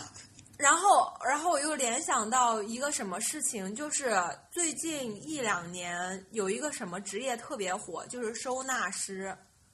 然后，嗯，家庭收纳师的客麻户其实麻都是麻园那个人叫什么麻？对对对对对，呃，以前不是在日本火嘛，现在是国内有很多人是真的变成了这种收纳师的客户，然后而且价格是很高的，就是一个小时是大几百上千，然后通常你一个家用一次收纳师就要一两天的时间。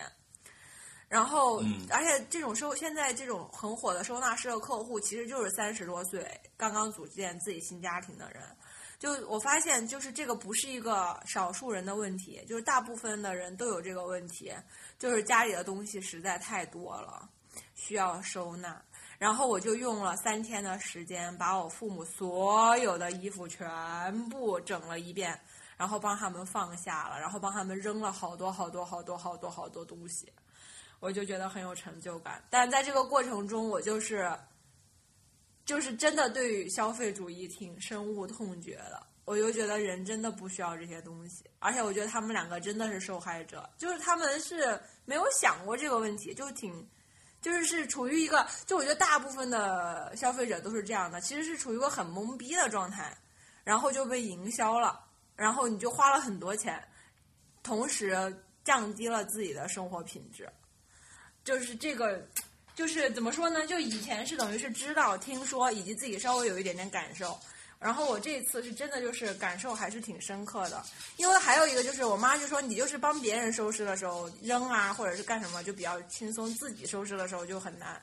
我就想想，确实也是这样的，就是我自己跟他们也没有好到哪里去，但是就我们都是受害者，我又觉得这为什么个真的自己收拾的时候就很难？对，所以我就因此就觉得这个因为你一样的，就是你收拾所有的东西，你就会觉得，就可能旁人看到一个杯子，就觉得你有六个杯子，这个杯子就可以不要，但你又觉得啊，这个杯子是我去那里那里旅游的时候买的，然后这个杯子它存在的所有意义就是放在这里占你的精力和时间。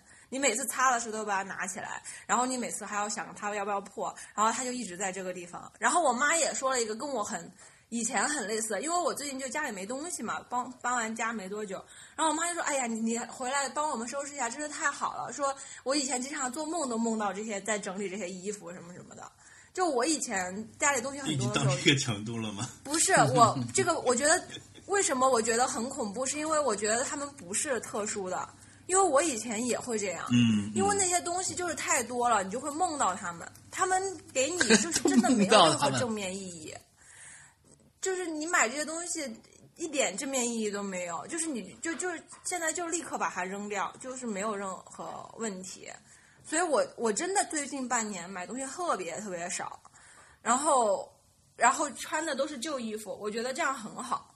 然后我我我包括这个都会影响我就是工作啊，或者是就这些选择上面吧。我就觉得说真的，就是我不要再助纣为虐，就是。其实是挺挺恐怖、挺挺挺损阴德的一件事情，你知道吗？我觉得就是怎么突然突然上就是有一种这么严重，我 我真的觉得有有有这么严重。然后，真的，因为我就是那个触目惊心的感觉吧，就是几天的那种 身临其境的那种感觉。但我现在就是讲的肯定是比较夸张，就是他们肯定是一个正常的家庭，就是家里还是在正常的。相信。不是说家里好像像 hoarder 一样，就是什么垃圾都不扔，肯定不是那种。就即使是这样，我也觉得就是挺，因为我爸讲了一句话说，在他年轻的时代，就是没有收纳的概念，就是也不会说这个衣服要放在哪里，因为衣柜里面 总共就两件衣服。那他是在一个这样的观念之下，然后就被营销，然后就买了那么多东西。他其实没有一个，还没有准备好如何去面对这一切。然后他就被卷进去了，因为他们可能那个他们那个时代的人跟我们又有一点不一样吧。然后他们的一直到三十多岁，可能都是一个一直匮乏的状态，然后可能到了四十岁开始有钱，然后就这十几年，正好正好又是疯狂的各种各样的营销，就就把人就都卷进去了。所以我现在对于这种东西就又变得更加敏感一点了吧。我我现在是对买东西特别的，就是谨慎。以前是买不起，就是你会看这个价格贵不贵，或者等它打折再去买。我现在就是说，我要买一个东西，我根本不 care 它的价钱，是就我唯一要考虑的就是这东西我拿出回来有没有用，然后我使用它，它是不是给我带来价值。如果是，那我不管它多少钱，我都会买，因为我我需要的东西很少。是的，就是就是最重的最重要的东西是我家里不够地方放了，就是我不能再增加东西了，所以只要符合他买回来是有用的，然后能给我带来这个更多的，就能能能能能有价值，所以价格跟真的不是我考虑的因素。我我我虽然也不是很有钱，但是我越来越考虑到这一点了。就那东西你便宜我也不会买的，对对，只要有用，贵我也会买，就是这样。是的。嗯不要要物尽其用，不能只为了满足自己一时的这种自己的欲望，对吧？不能用它来发泄自己的消费欲，这就不好。因为买东西这件这件事儿本身是具有娱乐性的，我现在越来越体会到这一点了。就是经常去商场，本来是吃个饭的，最后就变成随手买了几件衣服，而那个衣服可能都再也没穿过了。这种事情，就前几年我经常发生。对，嗯，你讲这个，我其实深有体会了。这怎么办呢？在面对这个消费主义的漩漩涡，对，但我觉得跟年龄阶段有关系啦。就是如果是二十几岁的求偶期的年轻人，可能还是会买很多衣服啊什么的。对，因为你你你 acquire 一件物品，其实是你了解世界的一种方式。我突然拔得好高啊，感觉我必须出去买点东西再行。对，但是我我我我觉得，我觉得现在的现在的问题就是我自己的人生观、世界观已经形成了，所以某种程度上，我自己的生活我是有一个无形的 list 在这里的。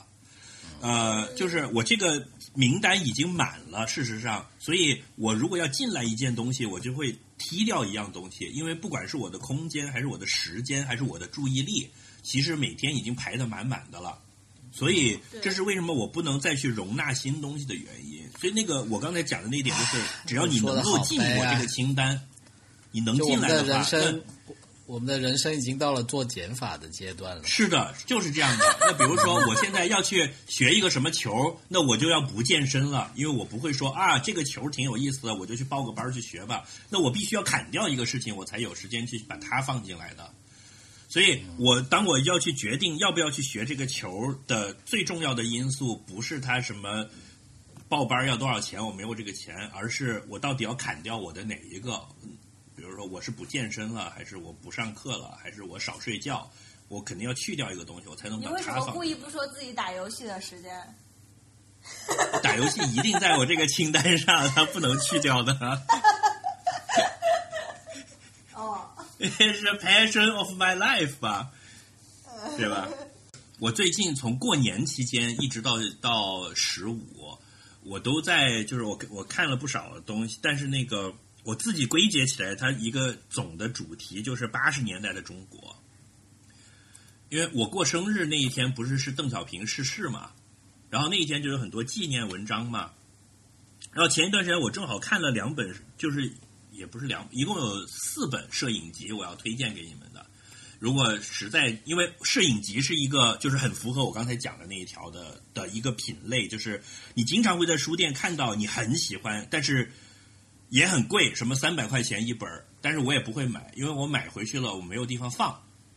我的书架是塞不下的，好了。反正我也对，我就站在那里翻一下，把然后想办法到网上去找它的高清大图。还好，你还没像我说的，看没有人的时候拿 手机出来拍一下。手机拍效果不好嘛？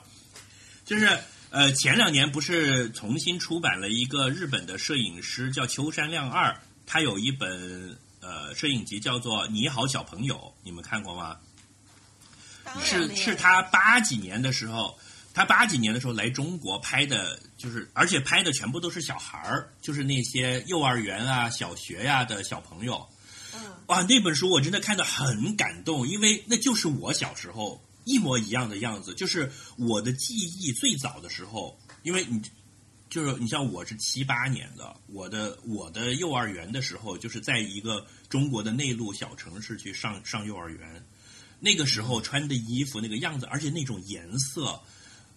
啊，真的就是非常的感人，然后它里面又有一些镜头抓的非常的好，然后呢，呃，去年他出了这一本的第二册，就其实是把当年出版的《你好小朋友》没有选进去的照片，他又精选了一部分，又出了一本叫做呃《光影宛如昨》，这本也很棒。然后这两本我都买了，买了之后呢，就是家里实在又放不下，又又又只好买来送人这样子。这两本摄影集我非常的推荐。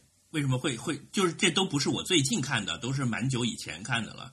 但为什么会会又被提起来呢？是因为前段时间邓小平不是逝世了嘛？邓小平逝世，我就把 前一段时间，前一段时间是是他逝世很久了吧？前一段时间是他的逝世周年纪念啊，对对对，前几天是他的逝世周年，然后就网上就有很多关于他的当时的一些情况的文章，所以呢，我本来是想说这一期是要给大家推荐两本书的，一个是《邓小平时代》，就是傅高义写的，呃，他的一本大作吧，就他他的一个算是近代历史的著作，他基本上比较全面的介绍了这个。就是如标题所言，它的内容就是如标题所言。但这本书呢，当时在西方受到批评的，就是说他把邓小平说的太好了，就是觉得不够严厉。这是一本。另外呢，就是我我读研究生的时候看的一本书，就是科斯写的，叫《变革中国》。呃，科斯是一个经济学家，他对于中国的经济治理很推崇。所以他写了一本讲讲中国的整个经济变化的。我在看了《你好，小朋友》和这个《光影宛如昨》和《昨天的中国》这些这些视觉上的八十年代的时候，我我希望提供给就是大家一个不同的视角，就是你从经济发展的角度去看那个时候中国的经济是怎么回事。其实能跟那些图片上的视觉上的八十年代的中国是可以互相印证的，但大家通常都只会就文艺作品里面只讲了八十年代的中国是什么样的，那些人人的是的精神风貌，他们的穿的什么衣服，然后那个时候的建筑是什么样的，你这些你可以从摄影集里看到，但当时的整个经济状况是怎么样的，你要通过这我刚才推荐这几本书才能够看到啊。啊、我觉得这样对照起来就会比较有意思。然后我觉得你把这个三个角度的串起来，就可以充分的去怀八十年代中国的旧了。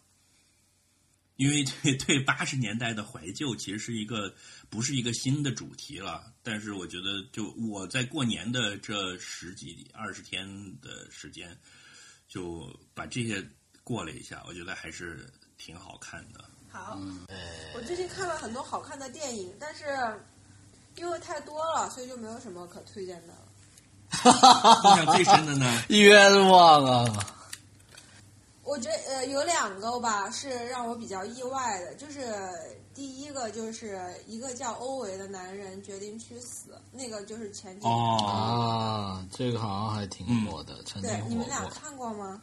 没有，没。说过。哦，那那我觉得挺好看的，就是它的标题很丧嘛，结果真真的还挺丧的。但是因为这个人的个性特点特别鲜明，然后他是小说改编的嘛，就是还是挺有文学性的。嗯嗯，我就不多过多的剧透了，这个好看。然后呢，第二个就是呃穿裘皮的维纳斯。我觉得也是很出乎我的意料的好看。然后穿皮球的维纳斯，裘皮，裘皮大衣 好了，我搞乱完了，你就是波兰斯基的一个片子是吗？啊，这你们也没看，哎，还真是出到盲区了。然后盲呃盲，区很忙，对，这个这个片是因为波兰斯基不是一直被诟病，就是他就是话剧感很强吗？这个就是真的就是在一个话剧院里面两个人演完全程。当然我看之前啊不知道这一切，然后也不知道这个故事讲什么的，我就是只是知道他很有名就去看了，所以他就是简直是，因此我就会特别顺着他的那个递进关系一一步一步的被。就是往前推着看，而且就是我也不知道是始终只有两个人，就是完全什么都不知道的情况下去看，然后就是简直是被 blow my mind。我觉得就是怎么说呢？他从从就是节奏把握和就是就是那种精巧的结构的角度，这个真的是可以打满分，我又觉得很棒，就是这个很值得看。啊，波兰斯然后基那老炮儿了。对，然后因为这个，我又去看了他之前的那个《苦月亮》，因为是同一个女主角。啊，苦月亮厉害的，苦月亮对，这个就等于这个女主角过了二十年吧，还是十几年，又重新再演她的女主角嘛。所以、嗯就是，而且这两个电影里面有一些就是相关性吧，所以就是嗯，呃，很就是两个连在一起看就觉得很棒。但《苦月亮》我是只给四颗星，但《穿越熊啊，我也是四颗星。我看了一下《苦月亮》，我是十十五年前看的，当时就只打了四颗星。那但那个那个女主角真的是很很棒，我觉得很好啊。最后一个呢，就是还有很多四颗星，我就不说了哈。但我我你知道波恩斯基现在被抵制吧？我不知道，嗯他去年那个最新的那个片，在哪个电影节好像还有人就是就是退场了，就不干了为啥？啊、就因为说他他不是通缉犯嘛，不是说应该要抓他吗，结果还还选他的电影来，哦，所以就大家就退场表示抗议吧。他是什么通缉犯？我不知道。他强奸吧，七几哦年就强奸一个什么未成年少女，然后就被美国通缉，他就跑回欧洲了，哦，就后来那他他是终身不能进入境的。哦，他他跟那个韩国那个导演就有点类似，嗯，因为他们拍的东西就是也是可能就是反映这个人吧，那就是我也不太懂啊。嗯，哦，所以你是完全不知道波兰斯基的这些事儿的是吧？对我连不是我看《穿裘皮维纳斯》之前，我都不知道这个电影是什么，哦，就是我、呃这样其实反而容易这样反而好，对，就是受干扰因素少对。啊，对啊，就是我没有并并没有说，因为他是波兰斯基，我才要去看，或者是我知道这个电影讲什么，我才去看。就是我只是就是看，对，这就跟我去去看那种电影节，经常会看到一些电影就特别牛逼，然后是之前除了名字啥都不知道的，因为有的时候你在电影节你买票不就无脑买嘛，就这种。嗯，我看我看我其实我觉得我现在看电影也都是这样的，就是我基本上都不会太去看简介。就我刚刚介绍的那几个什么这个苦月亮啊、欧维一个叫欧维的男人这些，我就是看之前除了名字以及我大概知道他很有名之外，我就完全不知道去看，就觉得很好。然后还有一个就是是一个也是一个烂大街的片，就是你的名字。这个你们看了我在飞机上看过。我那个片我看到一半，发现我以前看过，就是没什么印象了。但是，嗯，然后呢？然后，而且我看到中间发现看过的时候也是挺不耐烦的，就是觉得挺普通的一个电影。但是因为那天我在我的 iPad 家庭影院上看，然后又因为那天是躺着看的，所以有了全新的角度和观感。就那天就看的比较认真，因为就是没有不是很困，然后可能是睡醒了看的还是怎么样。必必须去买一个那个架子。我就看到最后了，我就发现这个电影应该很多人都没有看懂。就我发现，就是这个电影，你应该你应该是说你上一次没有看懂，哦，你不用把我们拉下水。不是，因为我是在 B 站上看，不是，因为我是在 B 站上看的，就上面有很多弹幕。啊啊啊，对，啊！B 站上我发现这个所以电影前面没有没有没有看懂的点是什么？因为因为没有看懂的点，是因为这个电影前面的故事就是完全不重要，就是他想要讲的嗯，这件事情跟他前面的那一系列情节其实没有关系。前面不是身体互换了，对不对？对对，然后还有就陨石啊那些，就是你听了就很扯，然后很日漫的那种嘛。这也是为什么我前面看的时候也不是很用心，然后我觉得啊，我就料到如此，就这有什么？穿越文、就是穿越会有很多文这、样的情绪嘛。变性穿越对文，，然然后我看到最后，然后因为我前面就是不耐烦嘛，我可能第一次看的时候就是这个不耐烦的情绪就一直延续到最后了。但是我这一次呢，嗯因为就是后面看的比较认真，我就忽然发现它整个电影前面讲的一点都不重要，它讲的其实就是那一个感觉去发散的一个幻想，就是什么呢？就是你在寻觅爱情的时候，就总觉得冥冥中有一个人，然后你就遇到了这个人，你觉得跟他似曾相识，这个感觉是从哪里来的？他其实就把这个感觉的来源，把它浪漫成了一个故事，他就把这个荷尔蒙、或者是一种说不清道不明的感官。去给它发展成了一个浪漫的故事，而至于这个浪漫的故事是不是互换身体，是不是我救了你的命，怎么怎么样，就是那个已经不重要了。它其实前面所有的一切都是为了 build up，最后那一刻就是那两个人忽然见面说，然后说你的名字是，就是我忽然明白了这个电影的标题是什么意思。这个电影的标题就是两个人在一见钟情的时候问你叫什么名字。这个电影前面所有都不重要嘛，它其实最重要的就是这个电影最后的一秒钟，就是那两个人遇见了，然后互相给一个眼神，然后就说你的名字是，就是他其实想讲的那个意思，就是说他想要讲要就他想要整个故事想要讲的就是要讲这一秒钟，我讲清楚了吗？嗯，就是这种似曾相识又有好感的陌生人的邂逅。对，然后他想要他这个电影的标题也不是说在前面那个故事里面说我记得你的名字后像一场梦，然后我又忘了，其实不是这个意思，而是说我看到你我就觉得很熟悉，然后这个时候我问你的名字。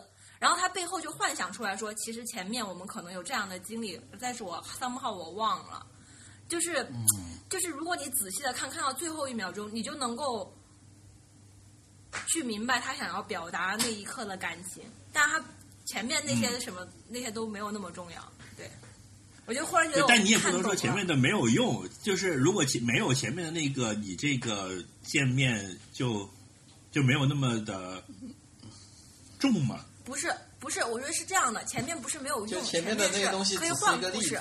对，前面可以换，前面的故事都可以换。他其实只是想要 build up 到这个情感，就前面可以换很多种故事，他的表达不会有什么太大的差别。就前面你不要觉得扯呀，或者是觉得没什么意义，就是它没就就是没什么意义，也不是特别的重要。当然，可能导演 想的跟我并不一样。这不就跟村上春树那个另一个臭大街的一样吗？就是什么四月四日遇上一个百分百的女孩。嗯，我觉得就我觉得很多电影作品、文学作品就是这样的。其实那个感觉你要用一句话描述是什么，就是其实很简单。但是重点就是看你用一个什么样的场景去烘托它嘛。所以我觉得他从这个角度来讲，这个电影是很成功的。但是他你就不用。关心他是用草莓蛋糕让这个东西甜，还是用青团让这个东西甜？它其实就是这是这这个就是大家各呃叫什么嗯，就是各显神通的地方嘛。所以我就觉得从这个角度来看，这个电影还是蛮厉害。对对对对对，他其实想要他，而且就是他这个好处是什么？很多电影或者很多其他作品，他要讲的关于爱情或者关于东西，他要他想讲的很多。但是其实这个电影我看懂了以后，发现他想讲的很少，他想讲的就只是那一个瞬间，就是问你叫什么名字，就他想要问的就是这，对他想要讲的就是这一个瞬间，然后他用一个电影去讲讲明白了这一个瞬间那种感觉，所以就很很好，我觉得。嗯，所以以后看电影还是要认真一点。跟跟心情很也很有关系吧，就是有的时候就很烦。我觉得上班的时候就要在正确的要在正确的 mood 去看电影。对对。I just dancing this week,